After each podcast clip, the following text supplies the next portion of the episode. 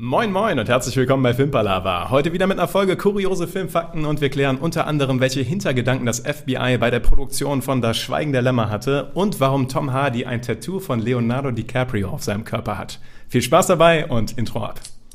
Okay, let's face facts. I know what you're thinking. But it doesn't make any sense. You're safer here than any place else. Now just lock yourself in and keep quiet. Just listen.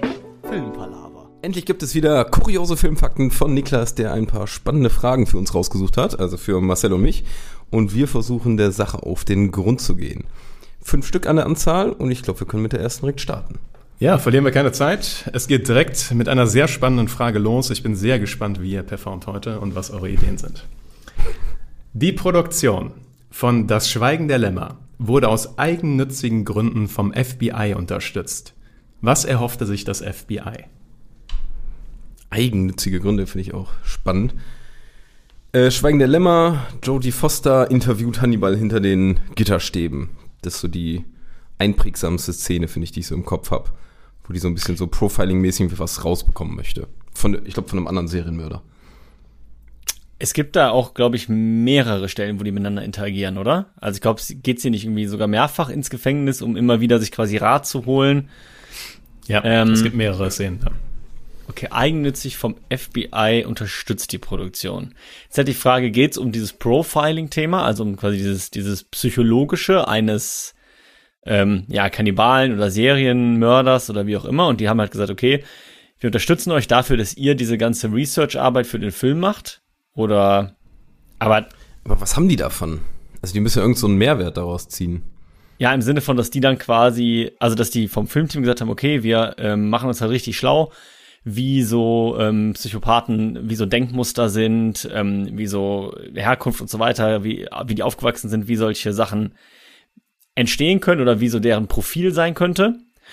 Und ähm, ihr, ihr braucht das quasi für den Film und wir nehmen das dann für unsere privaten Sachen, also für unsere Ermittlungssachen, so ein bisschen als Zweitlektüre.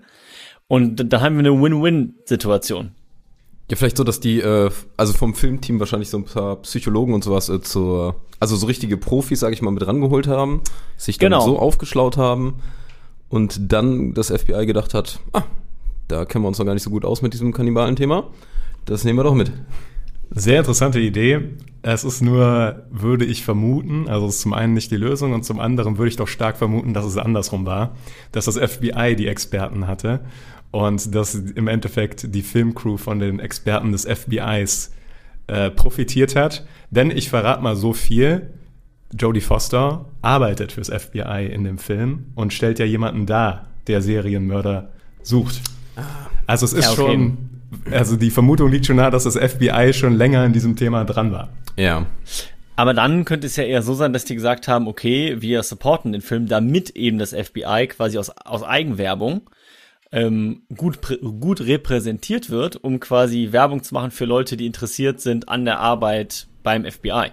Und zwar Frauen.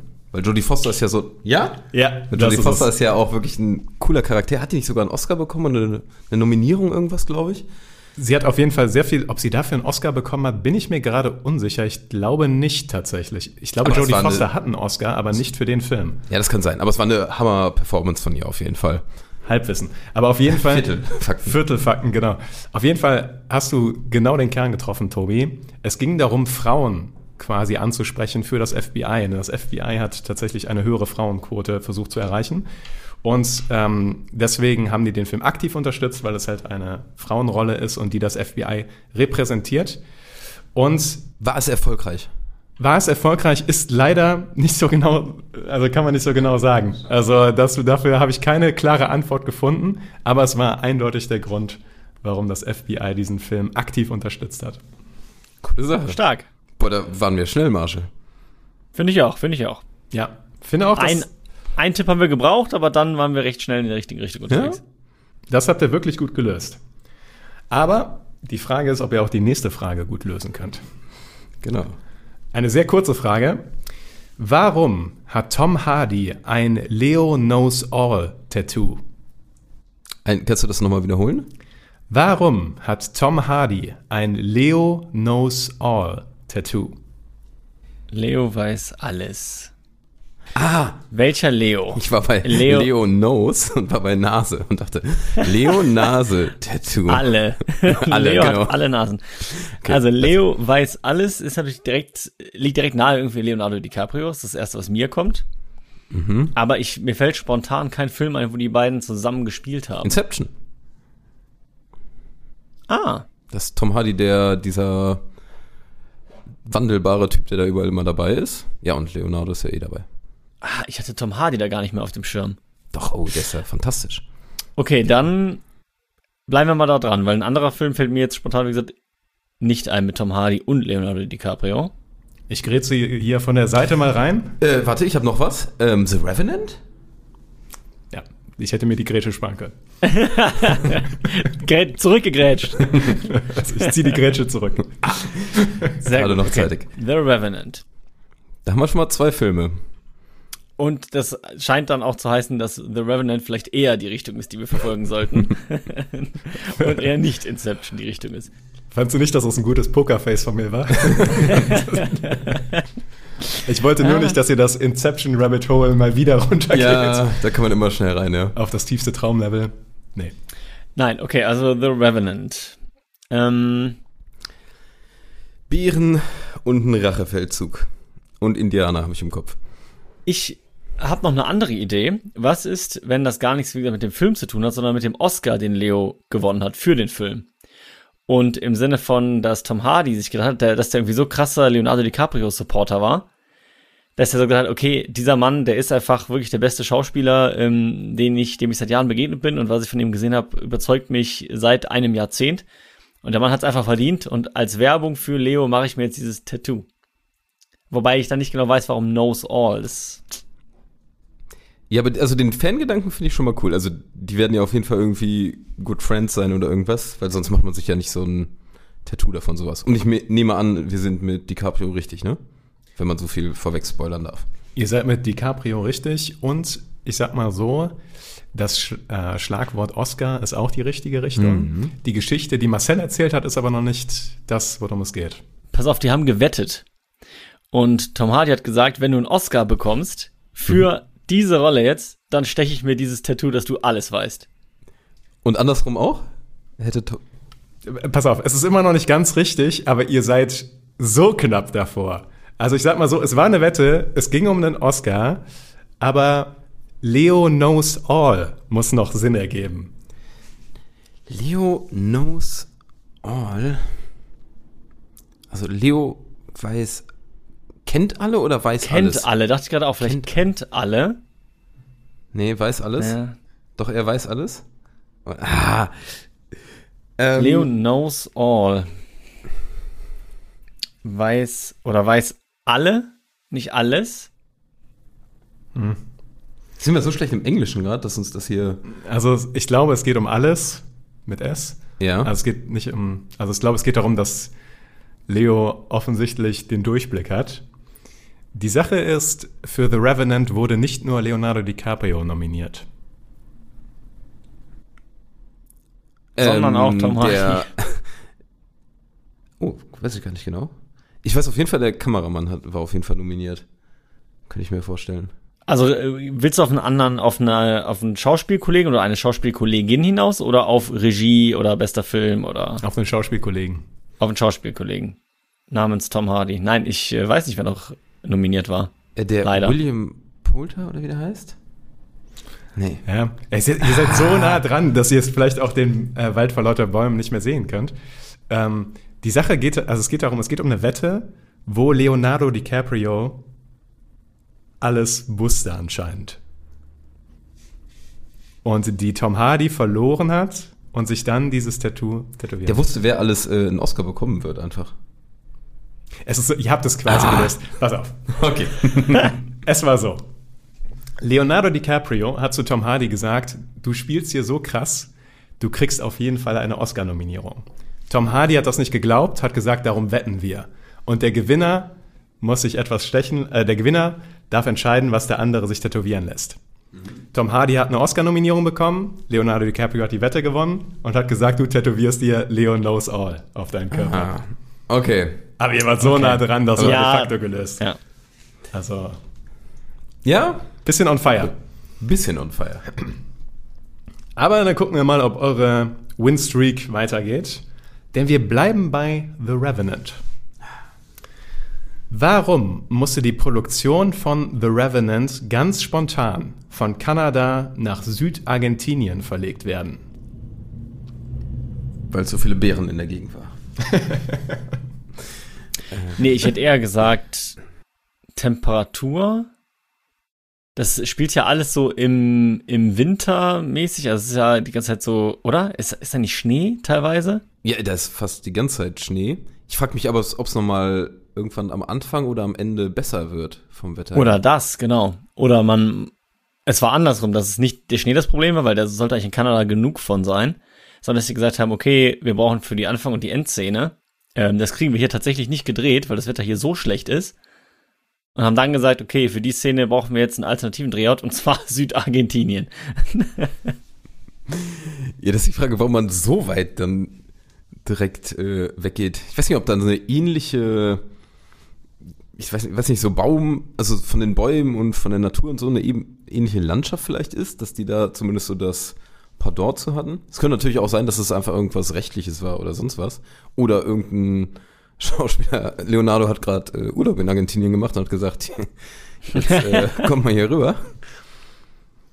Ist halt interessant, weil es eben ja spontan gewesen ist. Also es ist nicht so, okay, die hatten da einfach eine andere Location, haben gesagt, gut, das drehen wir da, das drehen wir hier, sondern die haben sich ja spontan, was heißt spontan?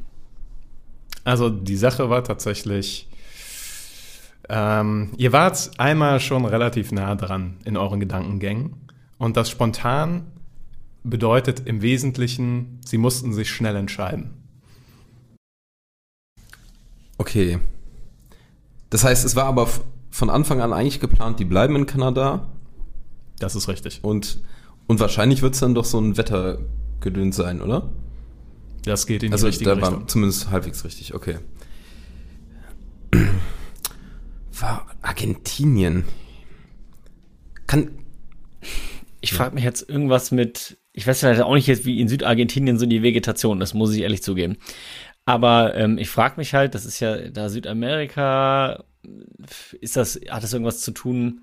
Aber da sind ja keine Tropen oder sowas. Ich dachte irgendwie sowas wie ähm, Regenzeit, irgendwas, was halt so saisonal ist, wo man sagt, okay, man muss sich jetzt relativ schnell entscheiden, weil sonst ist diese Zeit vorbei, wo das, dieses Phänomen auftritt oder aber warum hat man das nicht schon vorher gedacht? Weil in Kanada gibt es jetzt, glaube ich, keinen, äh, keinen Regenwald. Ja, aber Regenwald, die sind ja auch nichts. Nee, genau, deshalb so frage ich mich halt, ne? was für ein Naturphänomen könnte da in Südargentinien sein? Ja, oder es war kurz davor, dass ein, äh, schl ein schlimmes Naturereignis, also dass da die Regenzeit einbricht oder sowas und die wollten halt vorher dann noch schnell da was filmen. Aber warum spontan? Also warum weiß man das vorher nicht und warum bleibt man nicht einfach in Kanada?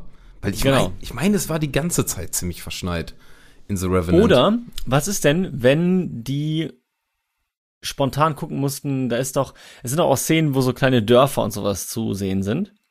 Was ist, aber das ist halt so weit weg, ne? Das irritiert mich voll. Aber was ist, wenn die quasi gesagt haben, okay, in Kanada, der Drehort, den wir hier jetzt haben mit diesen Dörfern, der ist doch nicht so geeignet oder da hat sich was verändert durch den Schnee. Wir können hier jetzt die Szene schlecht drehen, weil die Witterungsbedingungen einfach nicht die richtigen sind. Wo haben wir aber ein Setting, was irgendwie ähnlich aussieht? Und dann gibt's ja die Location Scouts, keine Ahnung, und die haben gesagt, hey, wir haben hier in Südargentinien, da gibt's dieses Dorf. Und äh, da könnten wir es noch schnell drehen, aber das wird in der Woche platt gemacht. Deswegen müssen wir uns richtig beeilen, um die Szene da noch schnell drehen zu können, weil sonst sind wir richtig aufgeschmissen und haben gar keine Location mehr, die so ähnlich aussieht. Spontan, zumindest nicht. Ich finde, close enough. Close enough? Es ist nämlich Oh. so, bei The Revenant war es so, die haben ja nur mit natürlichem Licht gedreht. Und deswegen hatten die immer nur sehr kleine Zeitfenster, in denen die filmen konnten, wo das Licht gerade so war, wie die das haben wollten. Und tatsächlich hat sich dadurch sehr viel in der Timeschedule von dem Film verschoben. Und die haben es nicht geschafft, in der vorgesehenen Zeit das in Kanada durchzufilmen und hatten auf einmal das Problem, dass kein Schnee mehr liegt. Also der Winter war tatsächlich vorbei in Kanada. Und dann haben tatsächlich die Location Scouts gesagt, wartet mal, in Südargentinien ist eine ähnliche Umgebung und da liegt noch Schnee im Gebirge. Das, die nehmen wir als Ausweich. äh, Location und sind dann wirklich mit dem ganzen Trott nach Südargentinien geflogen und haben da weiter produziert, um den Film zu beenden. Oh, crazy. Nice, ja, Ja. nice. Aber ja, bis auf die Häuser eigentlich. Ja, also es ist niemandem aufgefallen, oder? Also es scheint funktioniert zu haben. Ja. Ja. Ja, geil. Aber fand ich auch verrückt, weil tatsächlich mit Südargentinien verbindet man nicht unbedingt Kanada-Schnee. Nee. Ich hätte auch nie gedacht, dass es, äh, ich hätte gedacht, in Kanada gibt es immer Ecken, wo Schnee ist. Wäre so gerade so mein Wild Guess gewesen. Aber ich, glaube, je nachdem, die Sache, die ist. Sache ist, die, das Zusammenspiel da aus diesem, tatsächlich aus diesem, äh, dieser Licht Landschaft und da und Landschaft. Schnee. Also das war tatsächlich etwas, was in Südargentinien noch da war und in Kanada anscheinend nicht mehr. Ja, okay.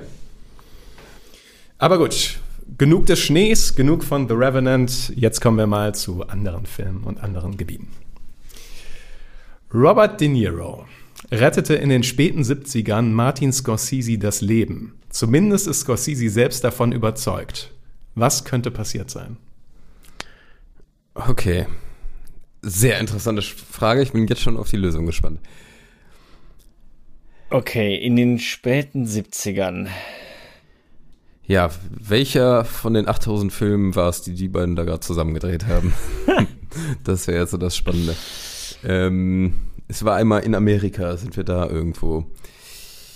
Ähm, Ich will erstmal sagen, es hat nichts direkt mit der Filmografie zu tun. Also schon, natürlich, also die haben zusammen an einem Film wieder mal gearbeitet wahrscheinlich. Und dann ist das davor, danach oder während Dieser, ich sag, das ist schon eigentlich schon ein großer Tipp. Zu dem Zeitpunkt nicht. Haben die tatsächlich als Aha. auf, in diesem Zeitpunkt, wo das Martin, Martin, das Dean.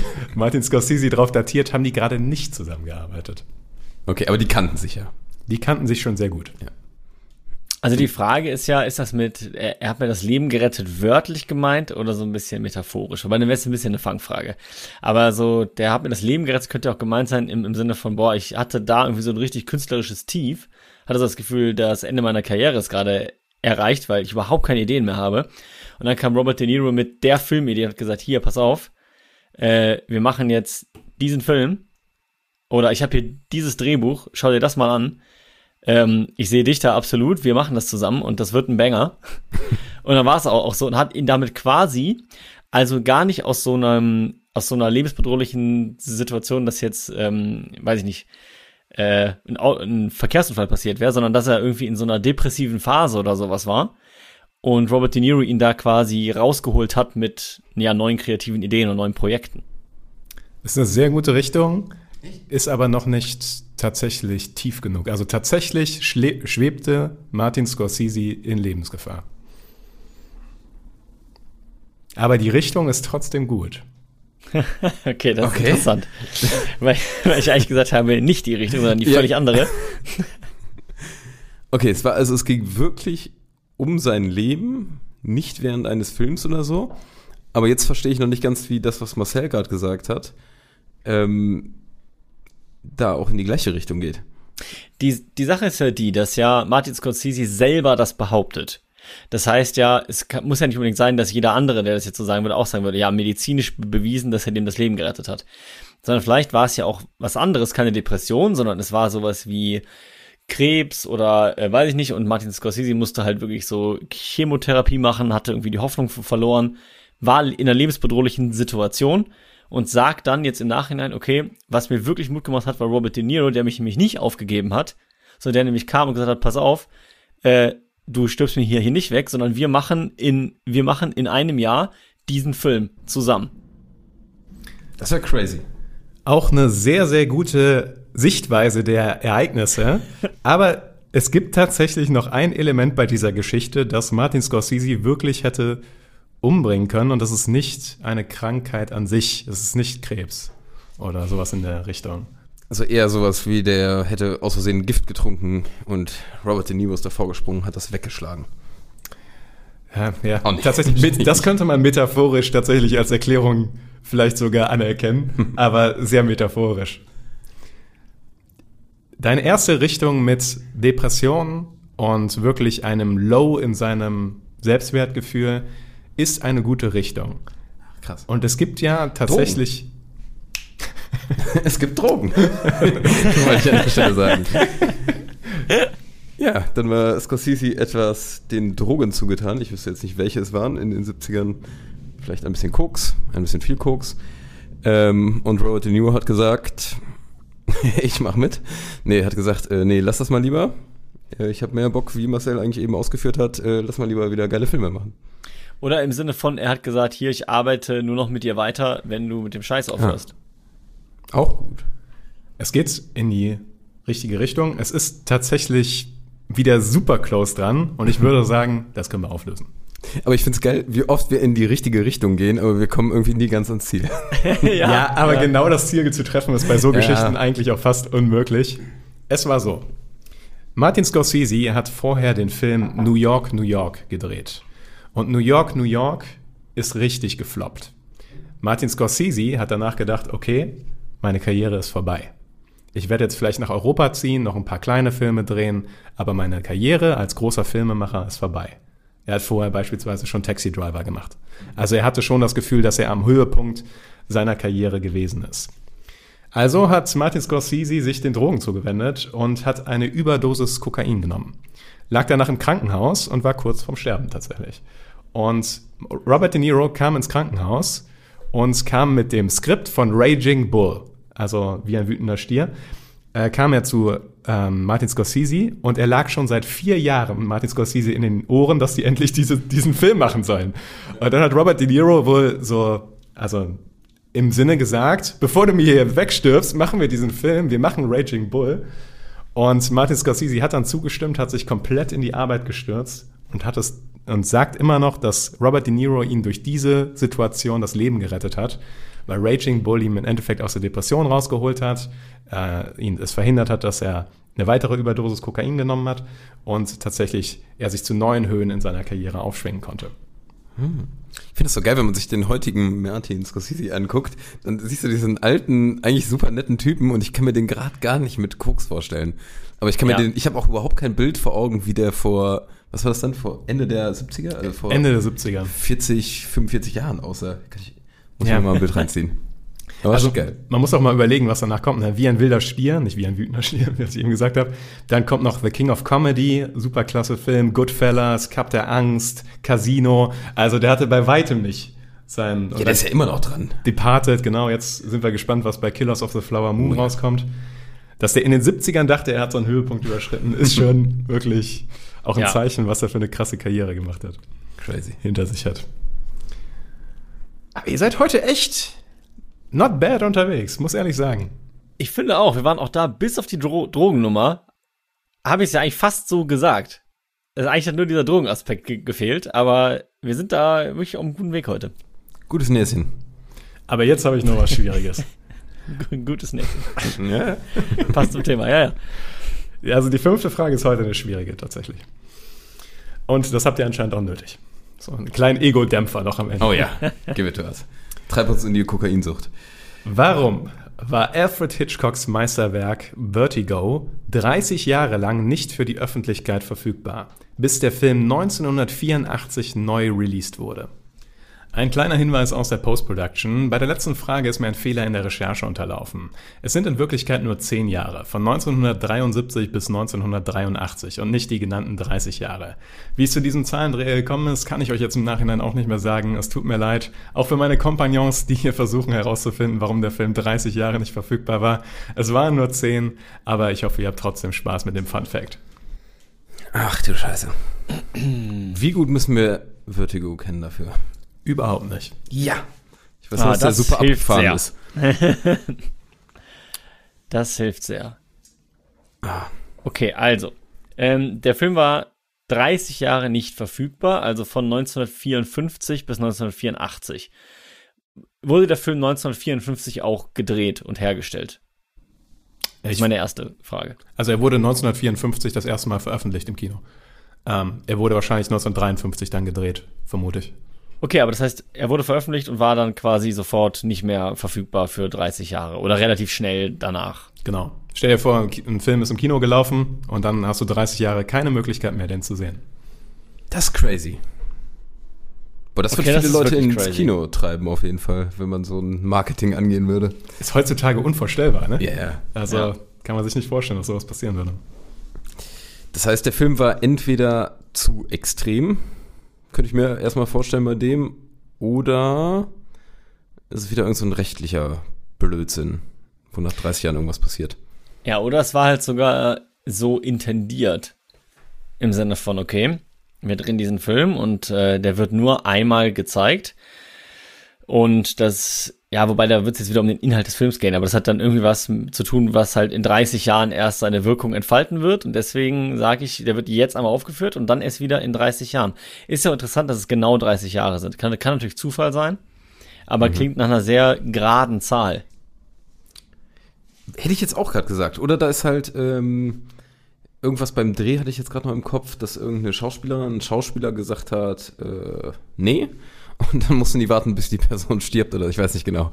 Äh, irgendwie da Rechte weggehen oder sowas. Ich weiß Das auf jeden Fall, es gibt auch auch achso, es gibt irgendeinen verrückten Film, der kommt dann irgendwann 2100 irgendwas raus, der glaube ich jetzt schon gedreht ist, aber der nie gezeigt wird bis zu dem Zeitpunkt. Hatte ich irgendwo auch mal gelesen. Das sind so Das ist- Sachen. Finde ich einen interessanten Gedanken. Was ist, wenn 1954 oder 50 auch die GEMA gegründet wurde? und die haben dann ge- gesagt, so Freunde, so nicht. Nee, oder halt nicht die GEMA, aber jemand, der Musikrechte hatte, hat gesagt, ja Moment, äh, so dürft ihr es aber nicht verwenden. Und die haben irgendwie die halbe Filmmusik von dem genommen. Wobei, das wäre schon Dann hätte man schon neu. schon sehr diletantisch, ja. Und dann mussten die warten, bis die Musikrechte ausgelaufen sind. Und das dauert ja immer so, ich glaube, 50 Jahre oder keine Ahnung. Nach, nach einer bestimmten Jahresanzahl darfst du ja jede Musik wieder verwenden, Ja. ohne Urheberrecht. Und mussten dann diese 30 Jahre warten, weil sie nicht das Budget hatten, nicht die Möglichkeit, dieses, den Film quasi mit anderer Musik zu hinterlegen. Oder vielleicht war die Musik auch Teil des Films so richtig, dass man es gar nicht ersetzen konnte, so einfach. Und sie dann vor dem rechtlichen Problem standen, ja gut, wir dürfen das jetzt nicht zeigen. Derjenige sagt, wir dürfen ihm das auch nicht abkaufen, sondern er sagt einfach, nee, so wird der Film nicht mehr gezeigt. Und dann mussten wir 30 Jahre warten, bis die Rechte ausgelaufen sind. Es hat nichts mit Musik zu tun, aber Rechte sind ein gutes Stichwort. Immer diese Rechte. Okay. Immer Jetzt diese. Rechte. So. Okay, wenn es nicht Musik ist, dann ähm, könnte es irgendwie am Verleih oder am Produzenten liegen, ähm, dass da irgendwas nicht war. Oder die durften.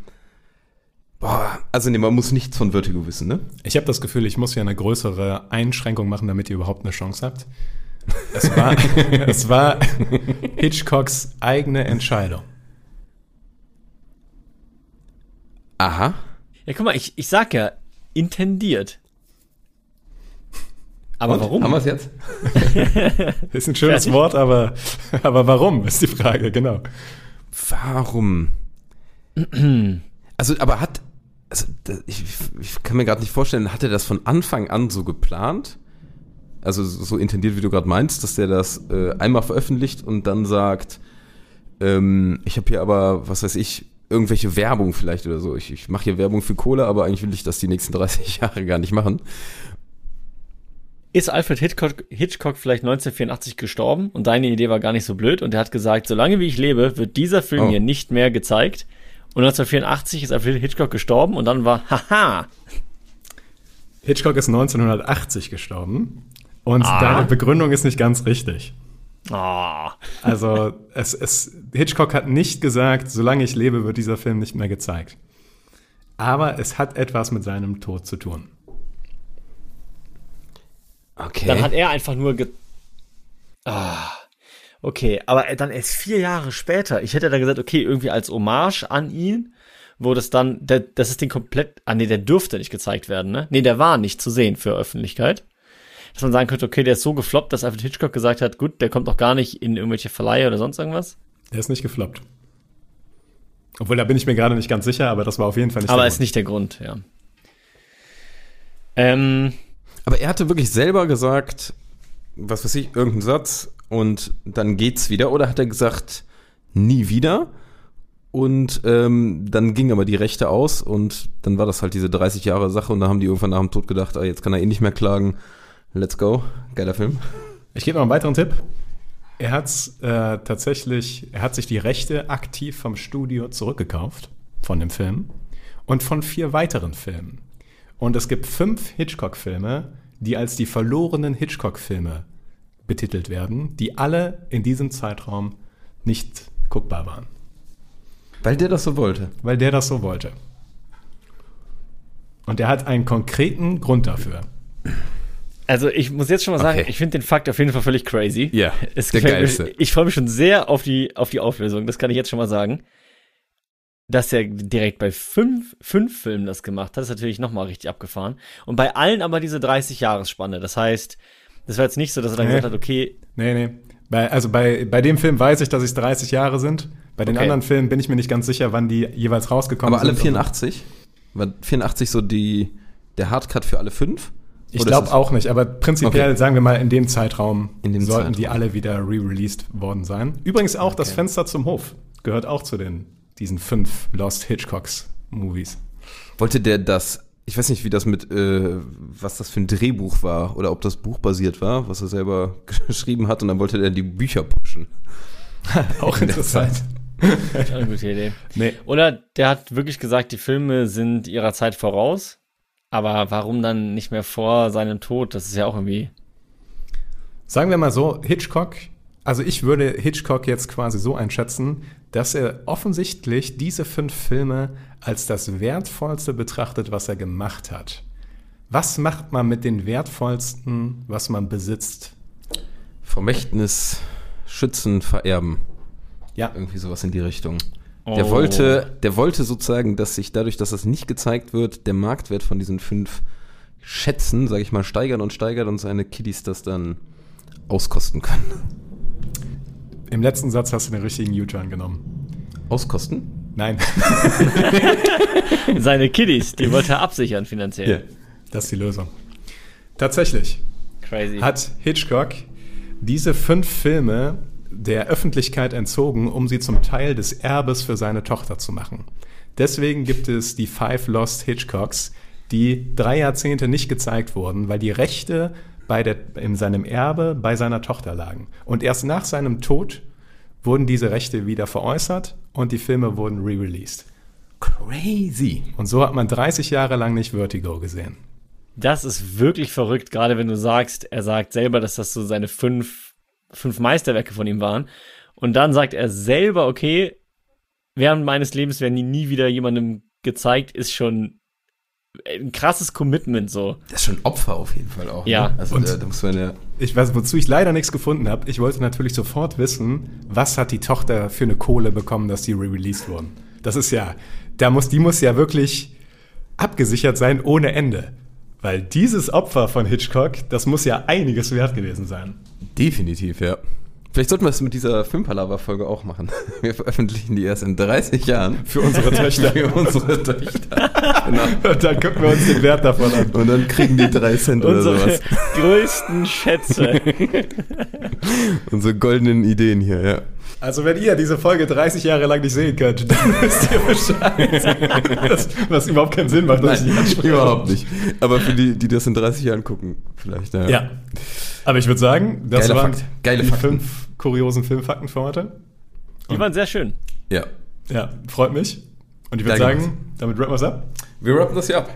Rap, rap, rap. Rap, Rap, rap, rap.